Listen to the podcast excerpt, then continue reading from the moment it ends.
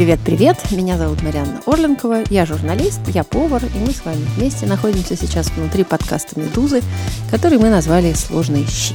Я обычно зову подкаст поговорить про еду и все, что ее окружает, людей, которых я люблю, давно знаю, или наоборот очень хочу познакомиться. Вот сегодня все-таки первый вариант. У меня в гостях Ирина Ходинская, мой друг и партнер по всяким безумным историям, хозяйка винотеки «Простые вещи» и сырного ресторана Cheese Connection. Ирочка, привет. Здравствуйте, здравствуйте. Этого выпуска не было бы без нашего партнера, немецкого бренда-производителя бытовой техники «Мили». Моя сегодняшняя гостья – основательница сети винотек «Простые вещи» Ирина Ходинская. С вином связано и увлечение Ирины, которая часто бывает во Франции и очень любит средиземноморскую кухню. А средиземноморская кухня – это хороший сыр, свежий хлеб, оливковое масло, рыба и, конечно, бокал вина. Для таких ценителей вина, как моя сегодняшняя гостья, у нашего партнера Мели есть винные холодильники. В них можно настроить до трех разных температурных зон. То есть вы сможете в правильных условиях хранить до трех разных видов вин. Например, красное вино, белое вино и шампанское. В этом же холодильнике есть так называемый набор сомелье. С ним можно охладить бокалы перед разливом и правильно хранить уже открытую бутылку вина. Ссылку на сайт с подробным описанием техники для кухни от Мили, в том числе винных холодильников, вы найдете в описании к этому эпизоду на сайте Медузы. Ну что, вот Cheese Connection приводит нас немедленно к первой теме разговора, к сырам. А мы с тобой обе сыры любим, но я ограничиваюсь тем, что их ем и просто покупаю, а ты перешла на следующий уровень, и вы в вашем ресторане готовите сами сыры. Вот как это вдруг так случилось, что ты решила, что сыр нужно делать самостоятельно? А случилось все очень просто. Я всегда занималась вином, и простые вещи — это место про вино и про все, что с ним связано. Когда в нашей чудесной, замечательной стране на каком-то моменте ввели санкции, то оставалось всего два варианта. Или сесть в уголке, прикрыться ветошью и тихо плакать, э, или пойти и начать варить сыр самой. Вино без сыра, деньги на ветер. Я, собственно говоря, человек действия, прикрыться ветошью немножечко не моя история. Поэтому мы пошли, построили сыроварню и начали делать сыр сами. Ты придумала удивительный формат. Это когда внутри сыра буратта, кто вдруг не помнит или не знает, буратта – это такой вид моцареллы, который фарширован моцареллой же, только в более нежном сливочном состоянии. И вот Ирина придумала пихать внутрь буратты, которые так вроде бы фаршированные, дополнительный фарш в виде то ли трюфелей, то ли икры красной, то ли инжира и что-то еще. краба, например. То ли краба, например. Короче, сплошной разврат. На самом деле это была история немножечко про другое. Я, по сути, по своей перфекционист, и мы, когда придумали историю с сыроварней, мы очень долго боролись за то, чтобы сделать хороший сыр, потому что ну, мы были одними из первых, и на тот момент у нас в стране даже толком не было оборудования, с помощью которого можно было выстроить технологическую линию, чтобы этот сыр делать. И мы что-то покупали, что-то по нашим чертежам нам, значит, доделывали до каких-то заводах, которые, которые чуть ли не на оборудную промышленность работали А, раньше. то есть это тот самый танк, конечно, который выходит конечно, все время из сыроварной линии. И мы доделывали какие-то штуки. То есть это был целый процесс. Но как бы не была идеально у тебя выстроена технологическая цепочка, сыр — это в первую очередь две вещи сырье и руки.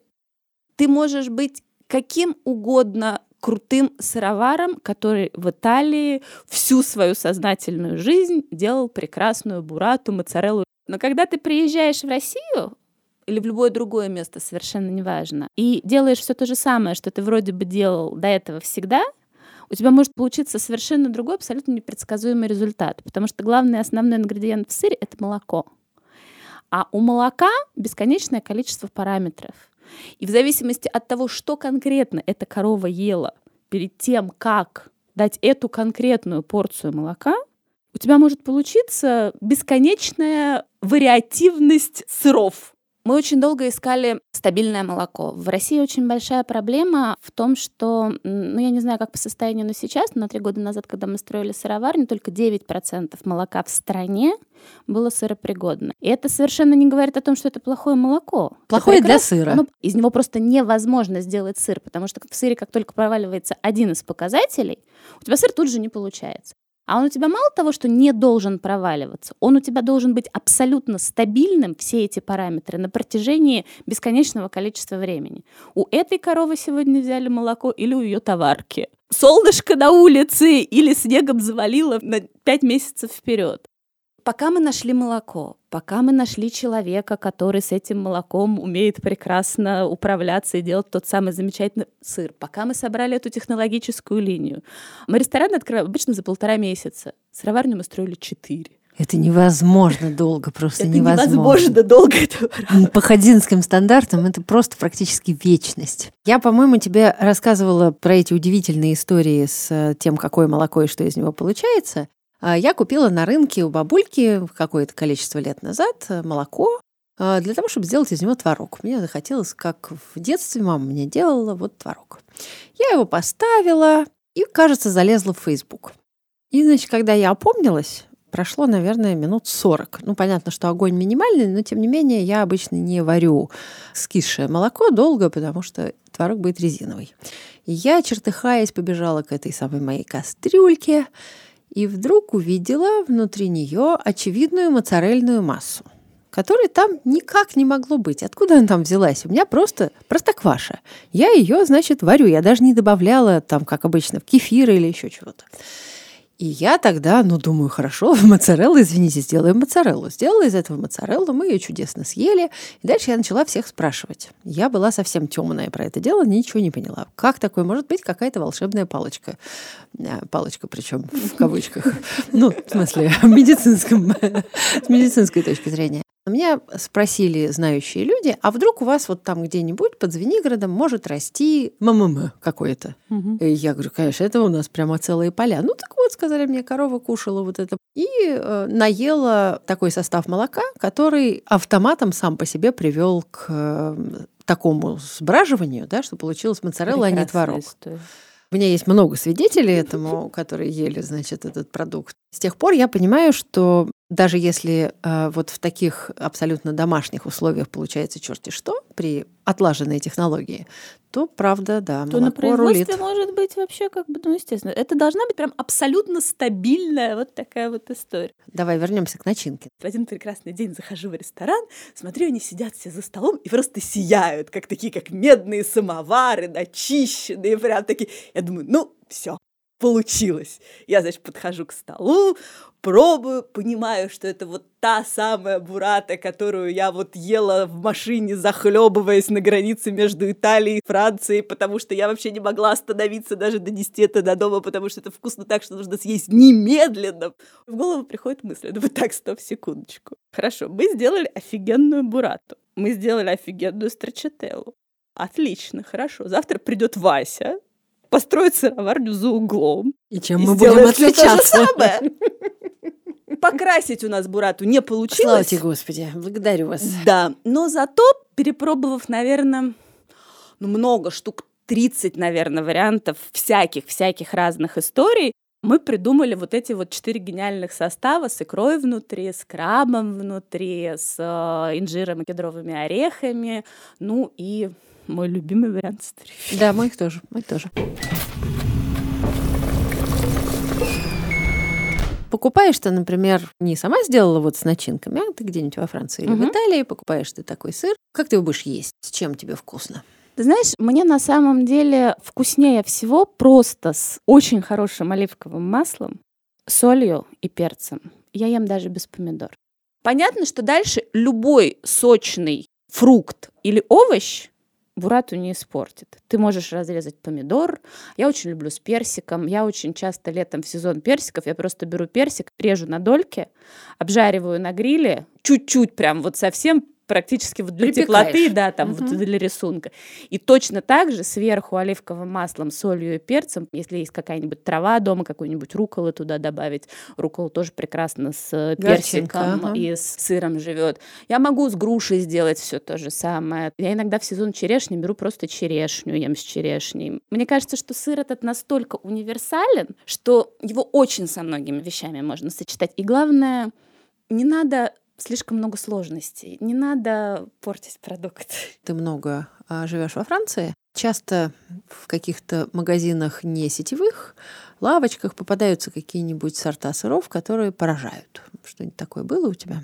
Я живу на южном побережье. Там, ну, один из таких, это не вот сказать, там самый какой-то прям супер местный специалитет, но очень принятый в этой части Франции.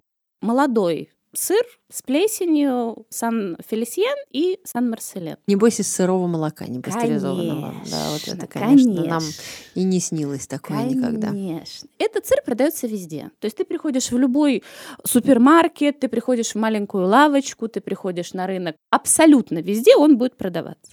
Естественно, абсолютно везде совершенно разные. Иногда как бы ты вот кладешь их два рядом, и это, в принципе, два разных сыра друг к другу никакого отношения не имеющих есть один маленький магазинчик недалеко от того места, где мы живем, в Мужане, где этот сыр из себя представляет следующее. Вот эта вот корочка, которая сверху на сыре, она жесткая. Сыр внутри, он тоже такой достаточно плотный, а между сыром и корочкой абсолютно тягучая. Ты его разрезаешь, а он как сгущенка с двух сторон вот вытекает вот так вот. Потом начинается сезон инжира. Главное, что этот сыр продается в овощной палатке, вот как раз. И ты вот выходишь из овощной палатки, у тебя, значит, в одной руке сыр, а в другой руке инжир. До машины ты не доходишь. Нет. А вот дети твои, барышня взрослая уже, а мальчик еще маловатенький. Вот такого вида сыры довольно сильный вкус имеют, и большинство детей, мне кажется, отрицательно отнесется к такому полднику, завтраку, ужину. Знаешь, у меня удивительная история с э, обоими детьми. То есть девочка, которая в два с половиной года, значит, вырвала у меня изо рта устрицы, просто распугивая при этом, значит, всех окружающих, сидящих за соседними столами, ела сырую баранину, просто рвала ее зубами и говорила вообще, как вы посмели мне мясо пережарить до состояния медиум ре. Я только ре люблю, говорил ребенок, который, в принципе, говорить еще толком, мне кажется, не умел.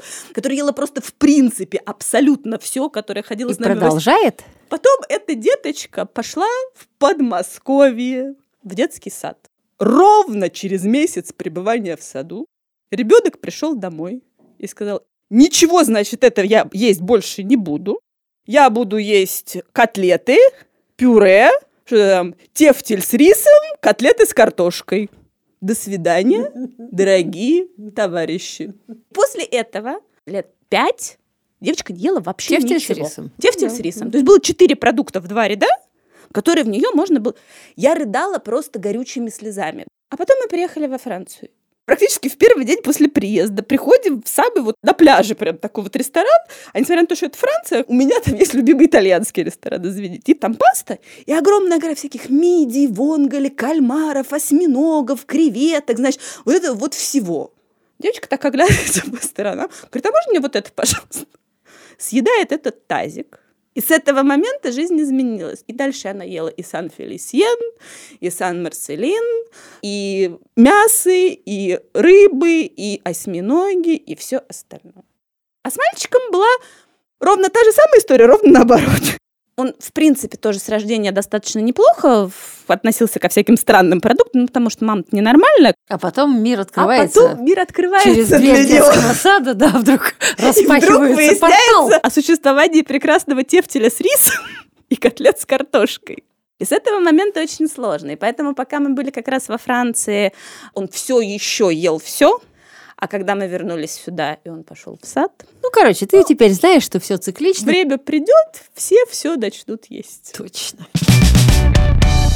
Сезон же наш этот э, подкастов называется «Семейные истории». Угу. У тебя совершенно чудесная мама, прекрасно разбирающаяся в еде. Она же наверняка что-нибудь тебе готовила вкусное и чудесное, что ты, например, любишь до сих пор и пытаешься накормить этим э, своих детей или, собственно, бабушка их пытается накормить. Вот что это такое, расскажи. Наверное, у меня намного больше историй, связанных с бабушкиной едой, потому что э, в тот период, когда готовила мама, в стране была настолько напряженная ситуация с продуктами, что готовить, в принципе, было практически не из чего. У меня, как и у мамы, мы с ней вдвоем не очень дружим с тестом. При том, что я говорю, то есть вот мне в миллион сто пятьдесят раз проще приготовить парадный ужин с семью переменными блюд на 20 человек, чем испечь с ребеночком, вот мы с тобой общались, чем испечь с ребеночком печенье из трех ингредиентов с готовыми формочками. Потому что вот, ну, как бы я и тесто — это две несовместимые совершенно категории.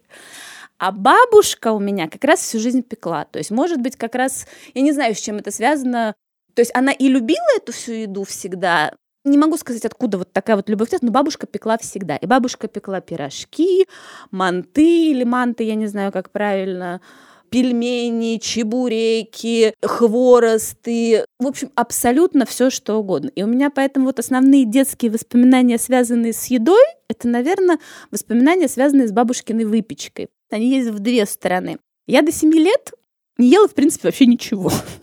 То есть я могу сколько угодно жаловаться на собственных детей, которые ели четыре блюда. Я ела в принципе ничего. Ну вот вообще, то есть не было ни одного продукта, который бы я ела. Пихали в тебя? По-разному пытались. То есть, как бы мама говорит, что один раз она выдержала э, двое с небольшим суток. После этого даже ее нервы сдали. Потому что она говорит, ты за два дня два раза полезала лимон. В принципе, вся еда на этом. Да, это для нервов женщины и матери очень непросто. А потом случилась история. У меня мама уехала на три года работать в Чехословакию, а я на эти три года уехала жить к бабушке. А бабушка на тот момент с дедушкой из Байконура переехали на Украину. В Украину, извините. Я из э, прекрасной и чудесной Москвы того времени, я попала, значит, вот в это вот... В житницу. В житницу. А бабушка опытным путем выяснила, что есть таки одно блюдо, которое я ем. Называется пельмени. Вот я хотела сказать, должны быть пельмени. Каждый день бабушка вставала в 7 часов утра и лепила ребеночку свежую порцию пельменей. На завтрак, обед и ужин. Морозилочки, знаете тогда были небольшие, в них лежал стратегический запас мяса. И складывать эти пельмени в большом количестве было некуда. Поэтому бабушка каждое утро вставала и лепила какой пельмени. И ровно на этом моменте деточка начала есть и не может остановиться до сих пор. Ну, а как сейчас-то пельмени? Прекрасно вообще, прекрасно, замечательно. Пельмени. Бабушка делала шикарные, просто фантастические чебуреки. Они жили в Байконуре и очень много путешествовали по Средней Азии. И она пекла совершенно какие-то фантастические чебуреки, то есть когда ты его откусываешь, а оттуда этот сок как бы вот не просто брызжет, но его тут прям выливать это вкусно так, это тонкие, там вот это вот мясо с зеленью, с бульоном, с этим, ну просто ничего. Знаешь, я где такие вкусноты. нашла сейчас в Москве? Где? Ну, примерно такие.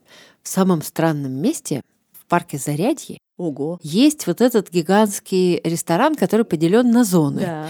И в каждой зоне ты можешь заказывать только что-то одно, и есть одна зона, где можно заказать все подряд. Она да. находится в самом конце.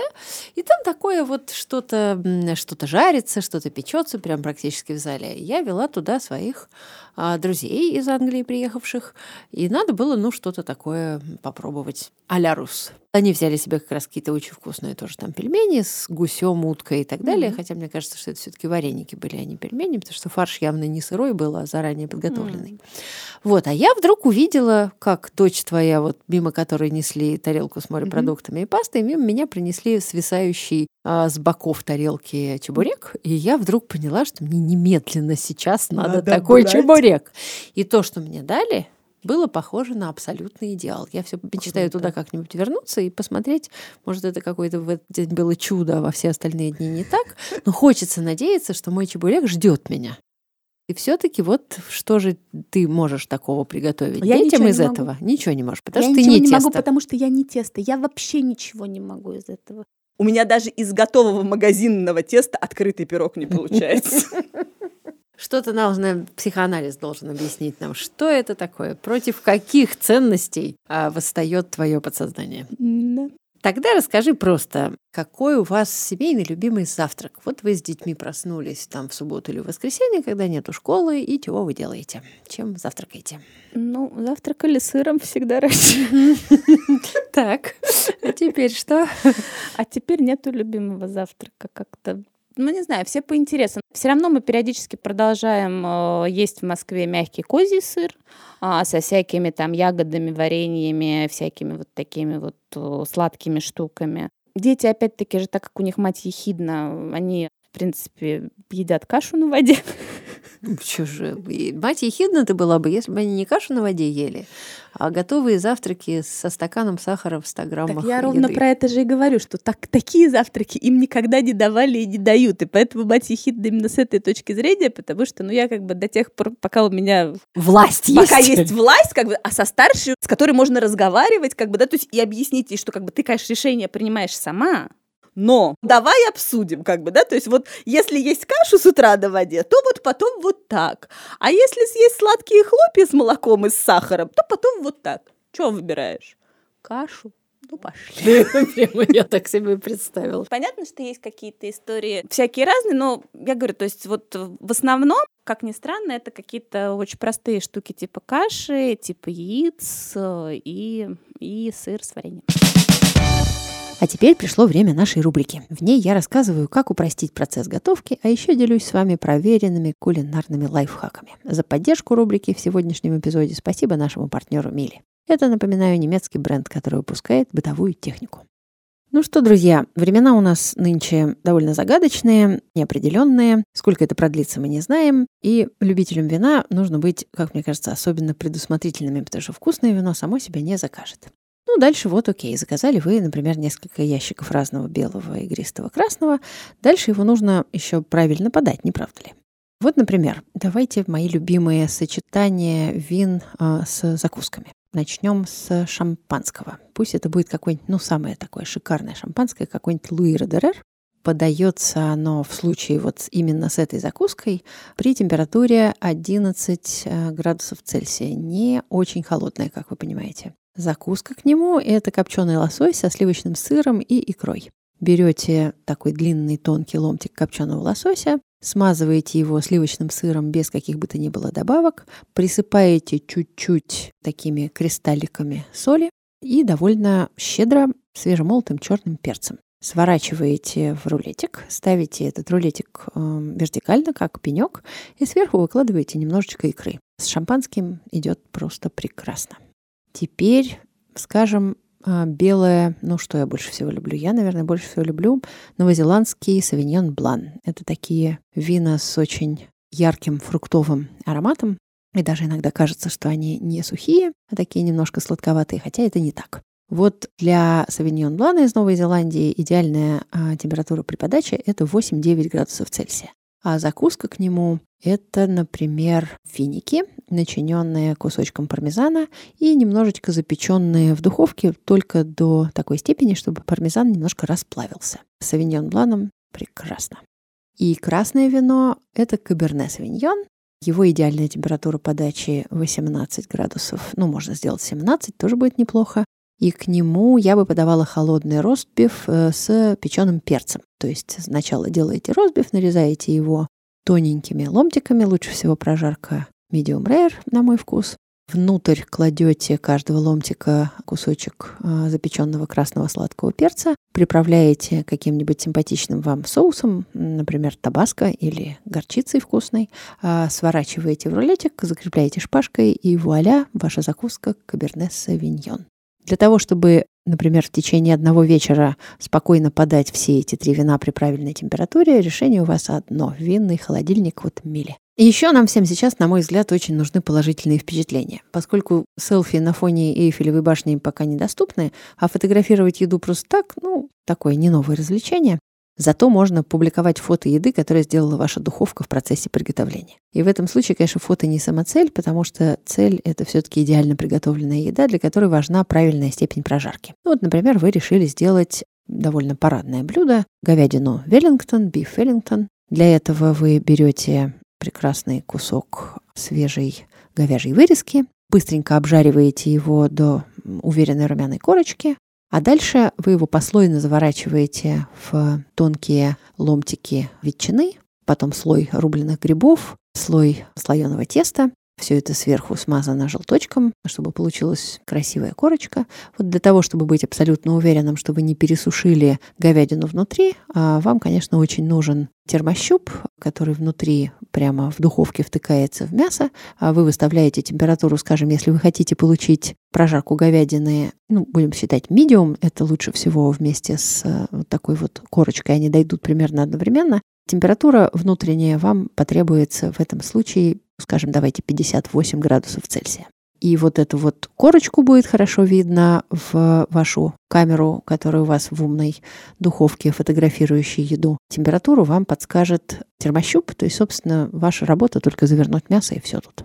Ну, еще что можно сделать? Еще можно, например, приготовить утиные грудки в стиле пекинской утки. не всю утку жарить, а всего лишь грудки. Это быстро и очень вкусно получается. Давайте я вам внизу под описанием вот этого нашего подкаста дам подробный рецепт. А смысл заключается в том, что вы жарите очень быстро на сковородке а, сначала утиную грудку кожей вниз, просто для того, чтобы вытопить из нее часть жира и получить такую запечатанную корочку. А дальше вы аккуратненько будете доводить утиную грудку в духовке при не очень высокой температуре, и камера как раз будет наблюдать за тем, чтобы корочка на утке не сильно зажаривалась, оставалась примерно того же цвета, что в самом начале. Термощуп, который вы выставите на 70 градусов, скажет вам, когда эту самую утку вынимать. И перед тем, как подавать ее, а, вы нажарите тоненьких блинчиков, таких совершенно постных, нарежете зеленого лука, тоненько наслайсаете огурцов, откроете баночку соуса хуйсин, нарежете вот эту самую вашу утиную грудку, и у вас отличная пекинская утка. Эрзац, но все равно очень вкусно. Для чего еще нужен вот такой шкаф, который сам за вас многие вещи решает? А если вы решили заняться кондитерским искусством, есть некоторое количество блюд, которые не переносят, если вы не вовремя открываете дверцу духовки. Если вы когда-нибудь делали эклеры или профитроли, вы отлично знаете, что одно неверное движение дверцы духовки, и ваши эклеры и профитроли вместо таких кругленьких и красивеньких превращаются в такие плоскенькие и некрасивенькие.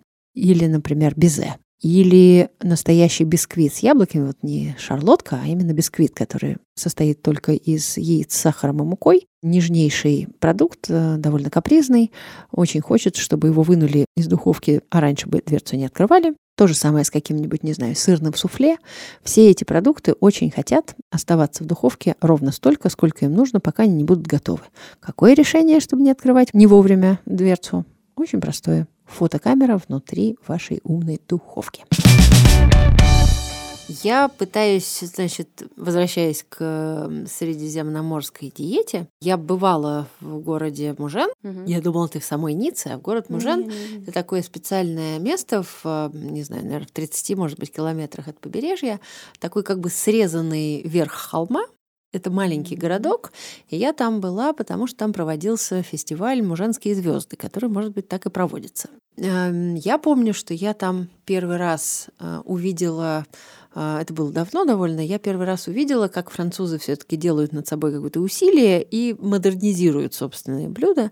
Например, там был какой-то мастер-класс, посвященный нисуазу, Угу. Салат, который делается из э, большого количества разных ингредиентов, э, вареного картофеля иногда на пару, иногда так, э, фасоли зеленой, помидоров черри, э, яиц вкрутую сваренных и, естественно, э, тунца. тунца. Да, при этом э, с, идут споры относительно того, тунец все-таки должен быть консервированный как раньше всем казалось, что только так и бывает, или все-таки уже свежий, обжаренный до какой-то слабой степени, чтобы не превратить его в нечто, что хуже консервированного тунца. Ну и дальше всякие оливочки, маслиночки, каперсы, э, анчоусы и так далее.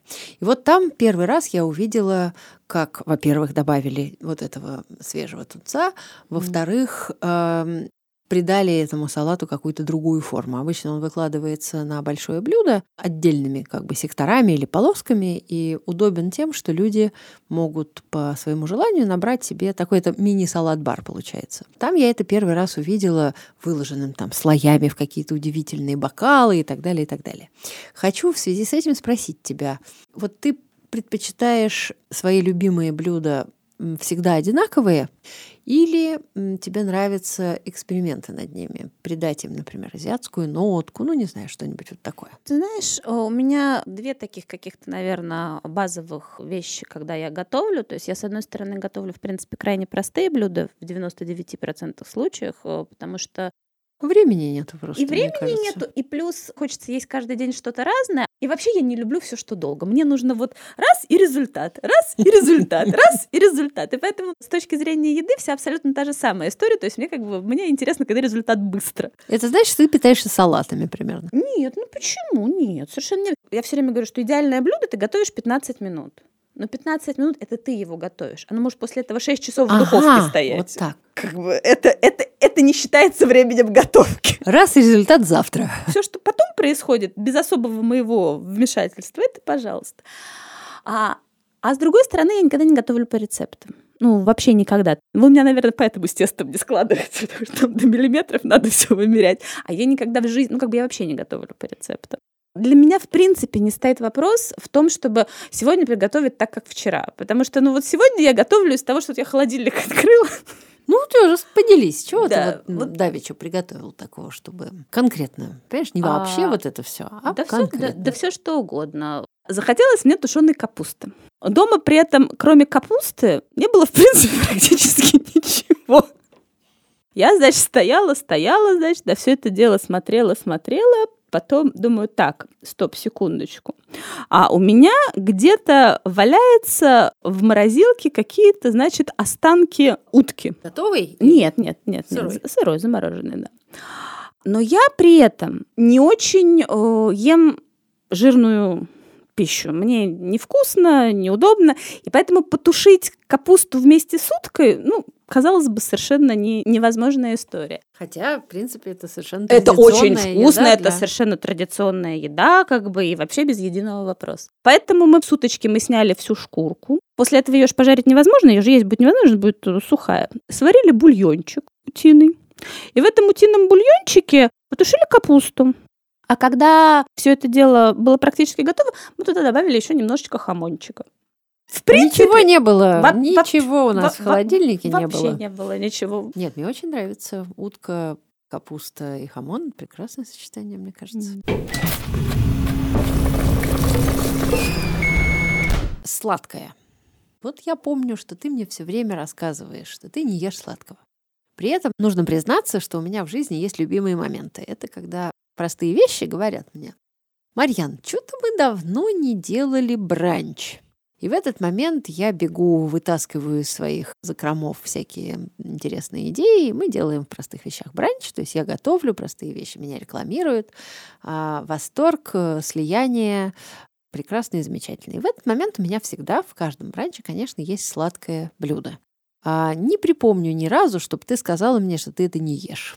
Как же это так вот? Или вот недавно у тебя в Фейсбуке я видела фоточку красивую с такой пахлавой, пахлавой чашечкой кофе. Как же все-таки складываются у Ирины Ходинской взаимоотношения с десертами? Ты знаешь, на самом деле у Ирины Ходинской очень странно складываются взаимоотношения с десертами, потому что есть теперь вот с учетом пахлавы, наверное, три сладких десерта, которые я ем. При том, что они все совершенно разные. Я правда практически не ем сладкое. И все сладкое, которое я ем, это в основном не сладкое-сладкое. Э, То есть Десерт с сыром. Конечно, это мороженое из горгонзолы, это кекс из жидкой соленой карамели. Как бы вот это все ко мне. Это, пожалуйста, обращайтесь. Это вот у нас сегодня трюфельная история. Это вот Наполеон с трюфелем, например, в котором сахара вообще нет. С той вот. стороны, значит, э, нашего прекрасного подкаста сидят сейчас люди и думают, начать тебя ненавидеть Прямо еще сейчас нет. или нет, да. То есть я сладкая вот такое вот все. И мне все время казалось, что у меня вот каких-то вот таких вот сладких штук, ну я говорю, вот раз-два и обчелся. А тут мы совершенно неожиданно приехали в Эмираты, а, а у меня дочка-то как раз сладкая очень даже. И она мне говорит, вот там, значит, пахлава продается, пойдем-ка мне, мне очень нужен подарок, сказала. Надо срочно купить пахлавы. Ну, а там же вся вот эта вот история, с а попробовать, а вот это, вот, а вот это, а попробовать. И каким-то образом, ну, значит, получилось впихнуть в меня вот этот вот маленький кусочек, чтобы я все-таки... Ну, я понимаю, чем они меня купили. Они меня купили фисташками, потому что там, значит, внутри вот эти фисташки какого-то совершенно нереального цвета. Ну, прям вот по ним видно, что они вот... Вот ты говоришь, корова бегала вчера, как бы, а эти, я не знаю, пять минут назад на дереве, наверное, висели. Я попробовала и пропала. Потому что выяснилось, что вот эти вот все вот восточные, они магическим образом не сильно сладкие. То есть мне все время казалось, что пахлава — это ты вот кусаешь, а у тебя вот, вот та же самая э, губы слипаются, вот это вот. Они сладкие, но я бы сказала так, очень деликатно. И сладкое только тесто, орехи практически не сладкие вообще, и вместе это дает какую-то какое-то совершенно фантастическое сочетание, причем тесто это вот которое сухое, но абсолютно мокрое внутри, орехи, которые вроде как просто вот орехи, при этом они магическим образом не рассыпают. Но очень вкусно. На самом деле история с пахлавой довольно несложная. Она выглядит как что-то сверхъестественное, но на самом деле нужно готовое тесто фила. Понятно, что изготовители пахлавы катают это тесто сами нужны орехи в больших количествах, нужен сироп. Собственно, выкладываются слои теста, промазываясь маслом в большинстве случаев. Потом слой начинки из орехов, которые обычно просто орехи с медом или орехи с сахаром, толченые. Если, кстати, толочь их в ступке, то вот это вот эффект, который ты говоришь, что они вроде бы не рассыпаются, но при этом ты не ощущаешь это как единую липкую массу, это вот посредством ступки делается. И после того, как верхние слои теста также выложены, а, тесто нарезается на ромбики, которые все прекрасно знают, как выглядят, запекается, и после этого в горячем виде заливается сиропом. То есть дальше вопрос, видимо, соотношения сиропа очень точного, да, очень точного Ну, там дальше дьявол в деталях, как обычно. То есть, ну, там же, как ты говоришь, туда соотношение в сиропе ингредиентов, там в орехах сочетание ингредиентов, ну, как бы и плюс качество самого изначального продукта. Орехи бывают разные. Не то слово. С орехами, с фисташками, на самом деле, вот когда-то они у нас появились, и все полюбили фисташки в качестве закуски к пиву, потому что они какие-то, ну, хрустящие и соленые. Что, плохо, что ли? Хорошо, хрустит, солененькое, значит, с пивом. А я, когда первый раз увидела иранские фисташки, которые, собственно, наверняка и идут на наверняка. все эти сладости. И они такого глубокого изумрудного да. цвета. Да. А они у нас до сих пор, как ни странно, продаются при всей этой истории с Ираном несимпатичной. И стоят, ну, существенно Очень дорого. дорого. Да, то есть э, килограмм начинается, скажем, даже в самых дешевых а, местах от трех с половиной тысяч. Поэтому, в общем, каждый себе позволить вряд ли может. Но есть такая спасительная штука, которую я вожу, кстати, из Франции. Здесь mm-hmm. она тоже бывает, тоже опять дорого, а там дешево, но тем не менее, если вы хотите какой-нибудь фисташковый десерт приготовить, то есть фисташковая паста. И вот во Франции mm-hmm. фисташковая паста стоит за 180 грамм баночку, стоит 7 евро. Ее хватает на очень большой торт или какой-нибудь. Можно сделать самый простой десерт, но самый простой десерт это может что у нас быть? Панакотта, например, да? То есть просто молоко с сахаром и желатином. И если ты вместо части сахара добавляешь фисташковую пасту, во-первых, это красиво, во-вторых, пахнет фисташками, в-третьих, невероятно вкусно. Хотя вот это то самое, что ты любишь. А, всей работы замочить желатин или не замочить, он теперь есть такой какой-то прогрессивный, который надо просто в теплую жидкость добавить.